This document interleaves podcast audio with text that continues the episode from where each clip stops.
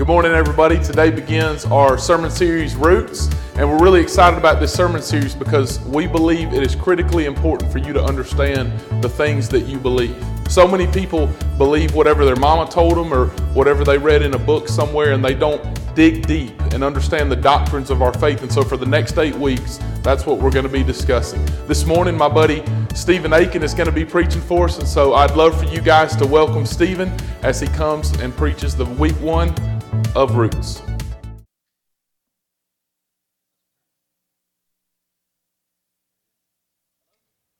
Good morning. Like Mark just said, my name's Stephen Aiken. It's an honor to be here. Um, roots, doctrine, that's kind of my thing. I love it. I'm a nerd that way. And uh, I'm all about this kind of stuff. And this is my, it's been my privilege to, the last three years in a row, to kick off the first series uh, of a doctrine uh, or a roots type series. Um, so it's my pleasure to be here. Thanks for, uh, thanks for having me. If you guys remember last time I was spoke, was, who was here last time I spoke? Probably be easier who wasn't. Um, just so everybody gets their hands going, let's just do it. Wave your hands in the air. So, um, my name's Stephen Aiken, like I said again, and I only became a Christian about five years ago. So, what happened is I thought that I was too smart to believe in this Christianity stuff.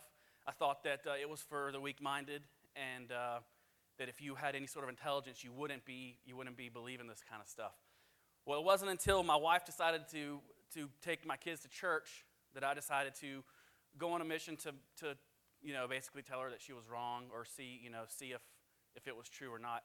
Um, before then, I, I kind of considered myself agnostic. I, I didn't know if there was a God or not. I wasn't quite sure, but I knew that you didn't know either, and no one really knew. And so uh, that's kind of how I lived it. Well, on my journey, on my studies, I've, I've realized that it was true, and uh, that the Bible is true, and there really was a man named Jesus, and he really did some awesome stuff. And I'm going to tell you something about that today. But I, I, what's fitting way to start a root series because this is how I had to begin my journey, and this is how you're going to have to begin your understanding of doctrine and beliefs. Is that it's all predicated on this being true, right? Because everything we believe comes from this Bible. So if we can't trust the Bible, then, then all the other things they don't they don't line up. So the question for me is that can this book be trusted? Can we trust it? This book here, let me tell you a little bit about it.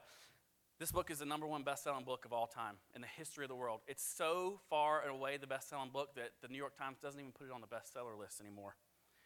But it's actually a uh, it's actually 66 different books, so it's more accurately described as a library. Um, it doesn't it isn't organized chronologically. It isn't it isn't written in the order that things happened. It's organized by by topic, by genre, much like a regular library is. So the Old Testament is the laws, history, wisdom and poetry, and then the prophets. And that's how it's organized. The New Testament starts with the Gospels, which are basically just biographies of Jesus' life.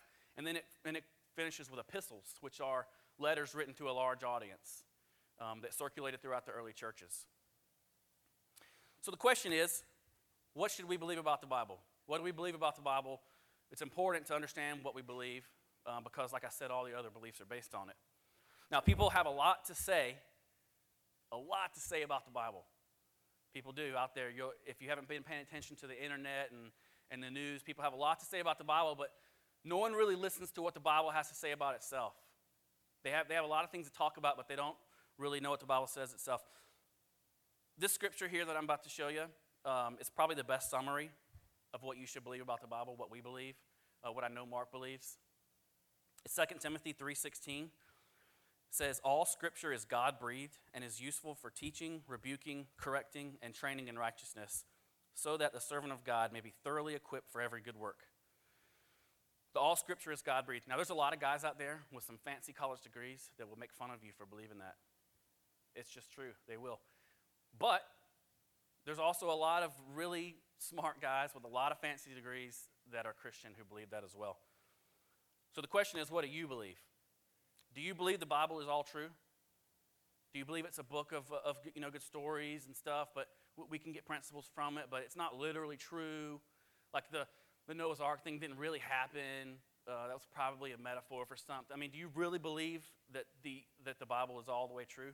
Because let me tell you, over 300 times in the Bible, it says that it's from God. And God is perfect. So either it's from God and it's all perfect and all true, or it's not. It can't be from God and be imperfect. Does that make sense? So it's either, it's either all true or it's not from God. How do we know, though? This is the question. How do we know? How do we know? See, churches have a really good way of teaching you what to believe, but no one's teaching people why they should believe it. So that's what I want to do today. We can know that this book is from God. And we can know that there are lots of other books, religious books, and we can know that those aren't. And God gave us away. He gave us away. Read this right here with me. I'll show you what I'm talking about. But he was pierced for our transgressions, he was crushed for our iniquities. The punishment that brought us peace was on him, and by his wounds we are healed. Who's that talking about? Jesus, right? So here's the good part. Does anybody know where this is located in the Bible? Yeah, this is awesome. This is Isaiah 53 5. This was written 700 years before Jesus was ever walking on the earth. This is how you can be sure that the Bible is from God. He told you this is how you can trust that people are speaking from me. They're going to predict things that are going to come true. It's called prophecy. And in the Old Testament, the criteria is you have to be right 100% of the time to be considered a true prophet. And no other religious book, none of them, I look, they don't have prophecy. And who can know the future but God, right? So this is what God did throughout the Bible. He, he, uh, he gave us prophecy. So if you, just a recap, if case this is your first time in church ever, um, man and God created man to be in communion with him in relationships. We were hanging out in this really nice garden. God only gave us one rule. We broke it, separated us from God and man from then on. Well, right away, God says, You know what? I'm going to fix this problem that, that you've separated me. And he starts predicting how he's going to fix it. He's going to bring up someone they, they was, that was be known as the Messiah. And he was going to come and he was going to fix this problem. So over 400 times in the, in the Old Testament, there's predictions and descriptions of this coming Messiah. So what we're going to do this morning, we're going to read all 400 of these prophecies. So I hope you brought a lunch. No, I'm just kidding. Can't do that. There's no time. Um, so let's just read a few of them. I picked out just some that I thought were cool, some that you may have heard of before. So let's start here. Um, this one is Isaiah 7:14. It tells you how the Messiah is going to come um, and how you can recognize him when he comes. Therefore, the Lord himself will give you a sign. The virgin will conceive and give birth to a son and will call him Emmanuel. Now, from the Christmas songs, everybody knows what Emmanuel means God with us. So it says, here's a sign that the Messiah is coming. The pregnant's going to give birth to a son. You're like, a pregnant, a, a, a pregnant virgin? That's, that's, uh, that's strange. You're like, yes, that's why it's a sign. And she's going to give birth to a son, and we're going to, and we're going to call him Emmanuel. We're going to call him God. Pretty cool. So the next one uh, tells us where this Messiah is going to be born. This is in Micah 5:2. This is right along, written right along the same time Isaiah was, or about 700. They were peers in that time. Micah 5:2 it says, But you, Bethlehem Ephrathah, though you are small among the clans of Judah, out of you will come for me one who will be ruler over Israel, whose origins are from old, from ancient times. Now, this, the Old Testament was written in Hebrew, and this word here, from old, from ancient times, literally means from eternity past. So it says, out of you is going to come a ruler whose origins are from eternity past. Who's the only one who's lived from eternity past? God. So it says, God's coming, and it's going to be in Bethlehem Ephrathah. And by the way, did you know that there was two Bethlehems? He's so specific, he picked the Bethlehem Ephrathah. There's another one. So that's pretty cool. So God tells us how we can know he's coming, that he was coming, where he'd be born. But here's what's most important. If you have your Bibles, I want you to turn to Isaiah 53 because we're going to park here for just a few minutes. Um, Isaiah 53. I'll give you a second. Because this, is my, this is probably my most uh, favorite uh, scripture in all the Bible, actually. I love this. I love it because it pretty much sums the whole Bible up right here. Everybody there? Stop me if, I, if you're not there. I'm going on. Okay, here we go. Verse 6 says, We all, like sheep, have gone astray. Each of us has turned to our own way, and the Lord has laid on him the iniquity of us all. He was oppressed and afflicted, yet he did not open his mouth. He was led like a lamb to the slaughter, and as a sheep before its shearers is silent, so he did not open his mouth. By oppression and judgment he was taken away. Yet who of his generation protested? for he was cut off from the land of the living. What does it mean if you're cut off from the land of the living? That means you're killed. It means he died. It says he, he cut off from the land of the living. And why? For the transgression of my people he was punished. Verse 9 says, He was assigned a grave with the wicked and with the rich in his death. This is interesting because remember, this is Isaiah, this is a prophecy. He was assigned a grave with the wicked and with the rich in his grave. What does that mean? How does that, how does that even work? Jesus was crucified between two thieves. And after, after he came off the cross, a rich guy from local, his name was Joseph of Arimathea, he let Jesus borrow his tomb. So Jesus was buried with the wicked and with the rich in his death. It says, though he had done no violence, nor was any deceit in his mouth. He said he was punished. He didn't do anything wrong.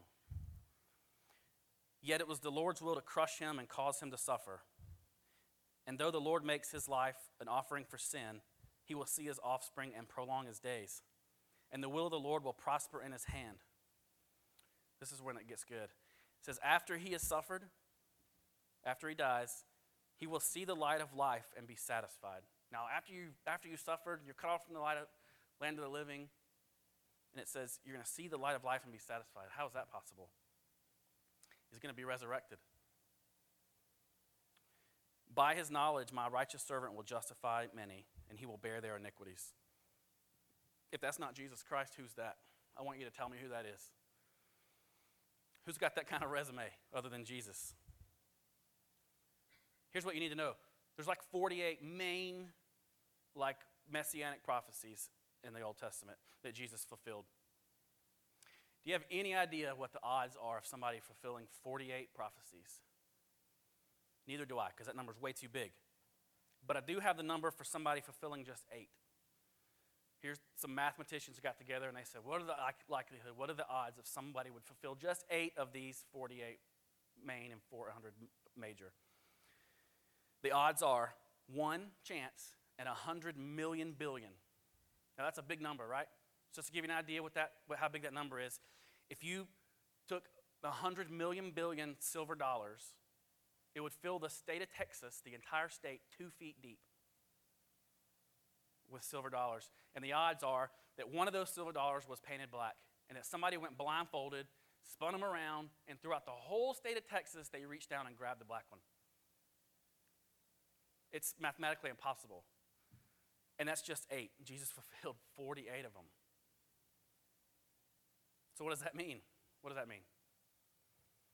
It means God wrote a book that's what it means. It means God wrote a book.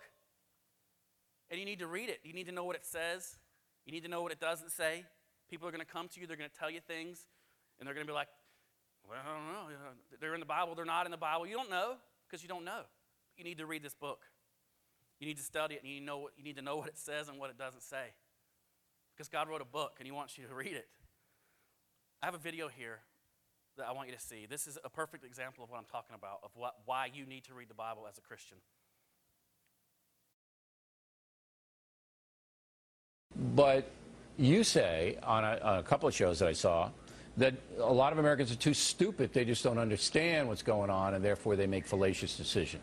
Do you feel comfortable saying, look, you American people, most of you are dunderheads and you just don't understand? And I do. You do feel comfortable yes, I do. That? Okay. I absolutely, absolutely. 60% of the 60% of the American people, Bill, believe the Noah's Ark story is literally true. Okay. Well, I don't know any of those country, people. I don't know how to. Def- you know, I think they found Noah's Ark on some mountain anybody? in Turkey. Didn't they find it up there? But but that's in your Bible. I mean, if you're a religious person and the Bible is written by God, why isn't why is stuff in the Bible untrue? Well, because I mean, it's allegorical, Bill. Story, I'm sure you know. Your, it, I'm sure you know it's, it's in, allegorical, and these well, are parables, and they're designed I, to to oh, to teach you a greater truth that apparently has eluded you. But you well, know, it's well, not okay. a literalist what, interpretation what, what of the Bible. I thought it was the Word of God. I thought it was literal, and a lot of religious people do. Okay, what about the part in the Bible that says if you see your neighbor working on a Sunday, you should kill him? Is that a parable or is that literal? I, I think that's probably uh, what I, I don't know that parable. Can you? Is that Romans, Ecclesiastes? Where did that uh, come from? It's from? not a parable. No, no. It's a, it's in Deuteronomy. It's a law. It's a that law. If you see your neighbor working on Sunday, you should kill You him. gotta kill Yes, him. It doesn't sound like a parable to me. If But if it's your perfect holy book written by God, why is there stuff in it that makes no sense? Well, let me break or this is to immoral? you. Let me break this to you. I respect the Bible, and I and I take it as an allegorical book. But I'm a Christian, so the New Testament is what uh, I believe in, and the Old Testament, written by it. prophets. I love the you way know, the Christian- guided. Right, but but but they're both written by God, right? I No, mean, God didn't sit down and write it. They were written by prophets, and they were written by Matthew, Mark, Luke, and God, real thought it was human in- beings who actually took it down. Right. We're talking about the Old Testament now. You know, I, I know all the Christians want to get behind the happy half of the Bible. What do you think about that? Who, who, who do you think won that one? Who, who, ended up looking like the dunderhead? I think Bill O'Reilly did. You know where I got that from? I got that off an atheist website. I like to, I like to peruse them because I was, I was there. I like to see what they're talking about and what they're, what they're using against us. They use this video to make fun of Christians. Let, let, let me, let me just address something real quick. Did God tell you, and, and he said Deuteronomy, does it say in Deuteronomy that you should kill your neighbor if you see him working on Sunday? How many think that that's in the Bible? How many think that that's not in the Bible? That's in the Bible. It's in the Bible more than one time. It actually does say to do that. What? What are we doing here then, right? Let me, let me tell you something. You can't take one little piece of the Bible and completely take it out of context and apply it to everything. Here's what it says it says that the Jewish people, which God was going to bring this messianic, this Messiah from, he, he chose a people group that, they, that that person was going to come from, and he isolated them, and he gave them like 613 or so laws, with the Ten Commandments, 623, I believe the number is, laws that they had to do. It was only for the Jewish people. They had to be, remain separate and holy and pure people. So if, not, not for Gentiles, if a Jewish person saw a Gentile working on Sunday, they didn't kill him. It was only applied to the Jewish people. But even still,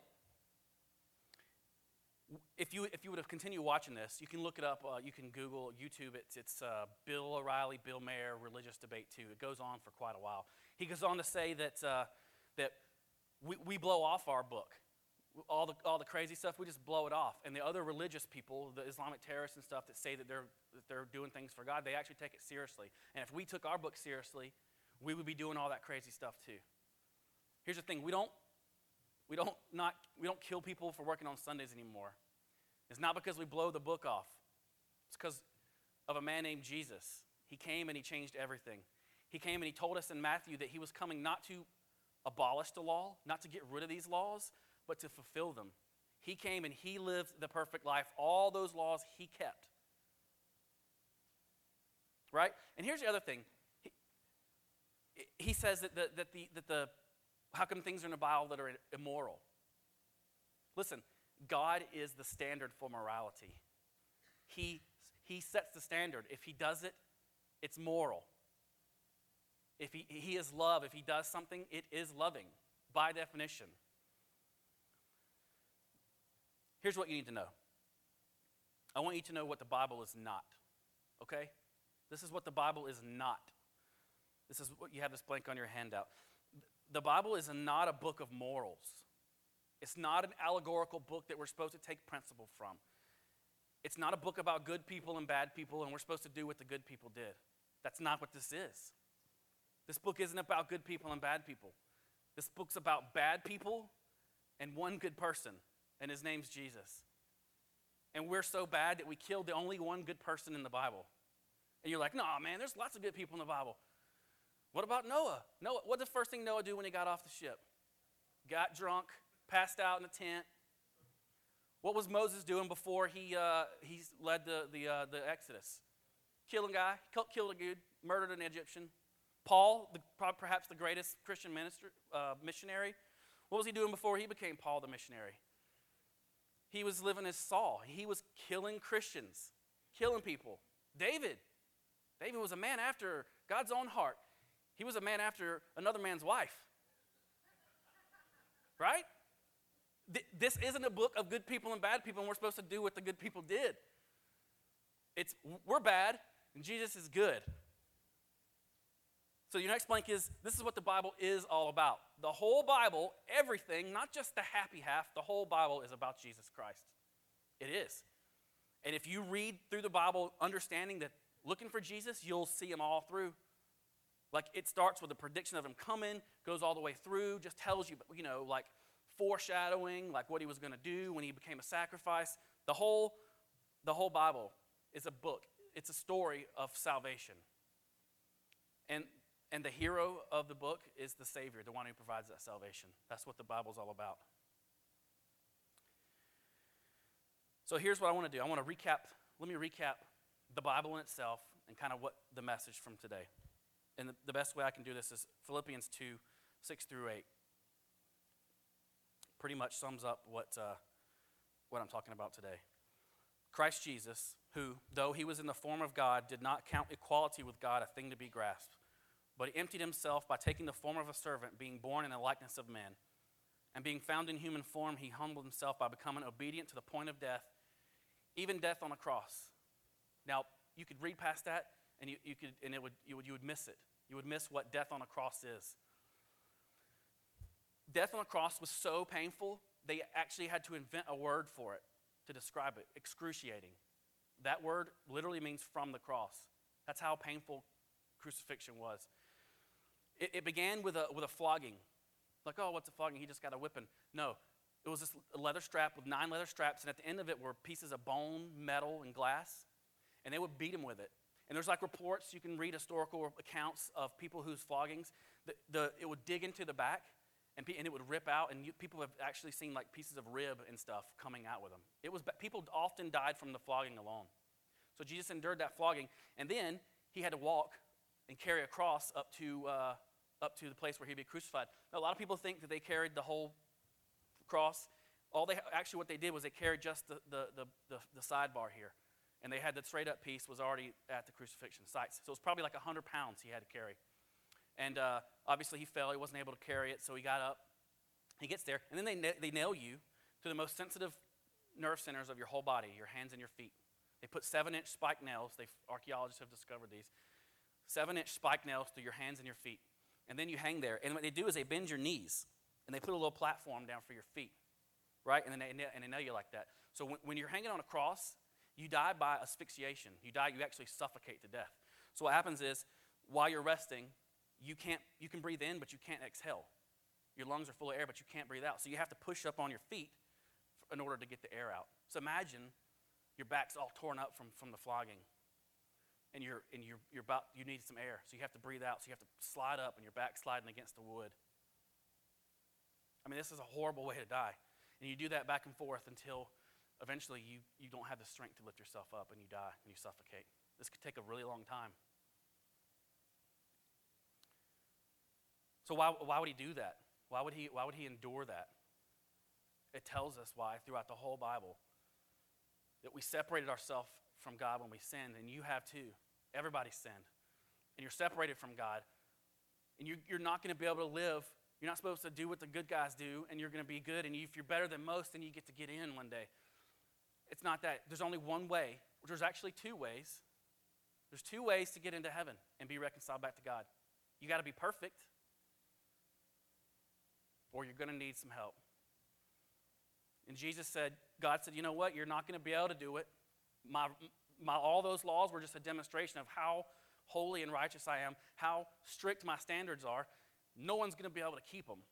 But I want you to know how holy I am. So that's what all those laws were about and how serious I, uh, I take them. And God said, don't work on Sunday. And if, and if they did, what would happen? He, they, would, they would be killed because that's what sin is. Here's the thing sin always requires death. It does. Throughout all the laws, all of them required death. Some of them required you to die. And the ones that you didn't have to die for, they had to kill an animal for. But all sin requires death. And that's what all that little lamb sacrificing was about.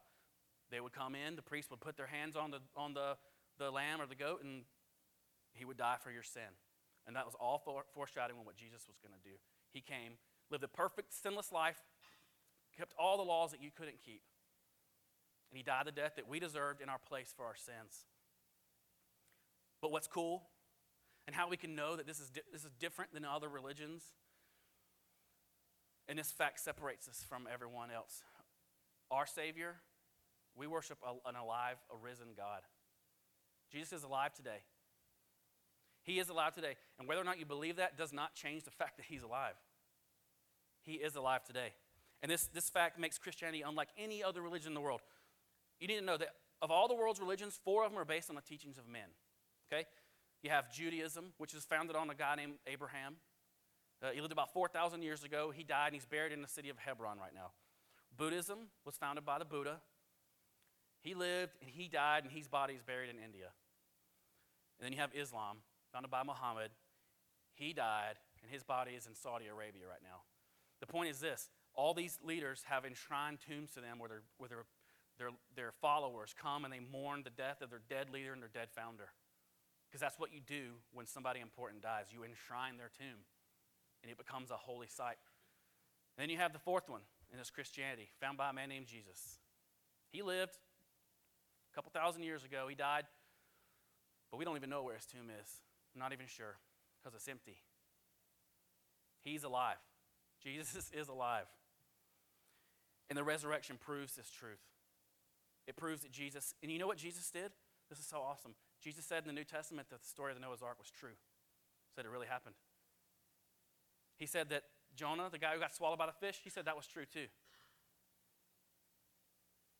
I, don't think it's a coincidence that the two hardest things for me to believe and the hardest things for other people to believe, Jesus said, you know what, let me go ahead and confirm those so you have some confirmation here in the New Testament. Because Jesus is alive, and if somebody can come back to, to life, I'm going to trust him. I mean, you can, get, you can get up as a teacher, instructor, fancy doctorate. You can tell me that that didn't happen. I'm going with a guy who, who died and came back to life. And until you can die and come back to life, I'm going to trust in what Jesus said. And Jesus said it was true. So that's how I'm going to roll. We don't just follow a good teacher, we don't just follow a good moral example. We follow a Savior. That's who Jesus is. He's our Savior. And like I said, the Bible is true, and we know it's true by prophecy. But guess what? There's prophecies that have yet to be fulfilled. Did you know this? All those other ones, over the 400 that have been fulfilled, you think they're just going to stop getting fulfilled? Let me tell you what, they're going to be fulfilled. And you can take and you can trust that they will at some point. If we keep going in Philippians 2, this is, this is a prophecy that's yet to be fulfilled, but will be. Verse 9 says, Therefore, God highly exalted him and bestowed on him the name that is above every name, so that at the name of Jesus every knee shall bow in heaven and on earth and under the earth, every tongue confess that Jesus Christ is Lord to the glory of God the Father. One day, everybody's knees going to bow. At some point, you will acknowledge Jesus as being king. You will acknowledge him for his deity. You, you have a choice. You can either do it on this earth for salvation, or you can do it after you die for damnation. But it doesn't matter. You're going to bend your knee eventually. It only makes sense that you would do it here. You just recognize who he is. Everybody's knee's going to bow eventually. It, you will.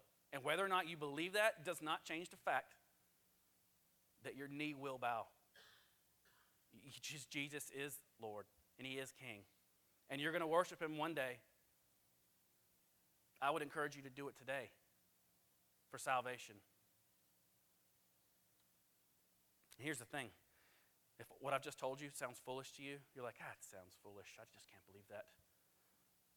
The Bible also tells us why that is. 1 Corinthians says, The message of the cross is foolishness to those who are dying, but for us that believe, it is the power of God. So if that sounds foolish to you, that's why. Let's pray. God, we love you so much. We thank you for just giving us the opportunity to be, be alive here on this amazing creation that you've, that you've given us. And Jesus, we thank you for what you've done on the cross.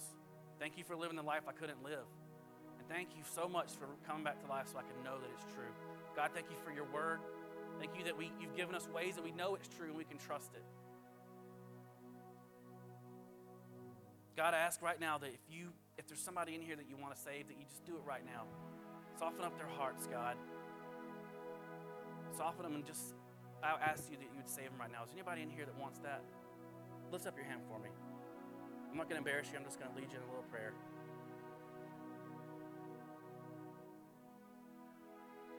Come on, the Bible says today is the day of salvation for you. Anybody?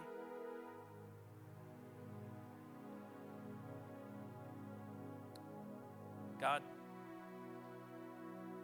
I pray to you right now in, in your Son's name, Jesus' holy name, that you will be continue to be glorified and exalted, and that we will live our lives in a way that reflects the amazing, awesome gift that we have received from Jesus and from you.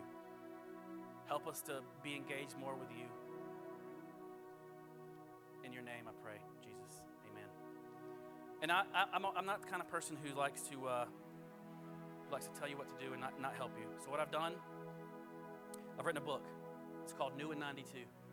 It helps you. It, it basically explains to you who wrote each New Testament book, um, when they wrote it, who they're writing it to, how you can know it's credible. It's it'll be out in July, middle of July. Um, I'll get with Mark, maybe see if he has some available. But it'll be on Amazon. You can search for it called New in 92. Um, and it takes basically takes you through a reading of the entire New Testament in 92 days, just a few chapters a day. So I would encourage you to do that, um, and I appreciate you letting me be here.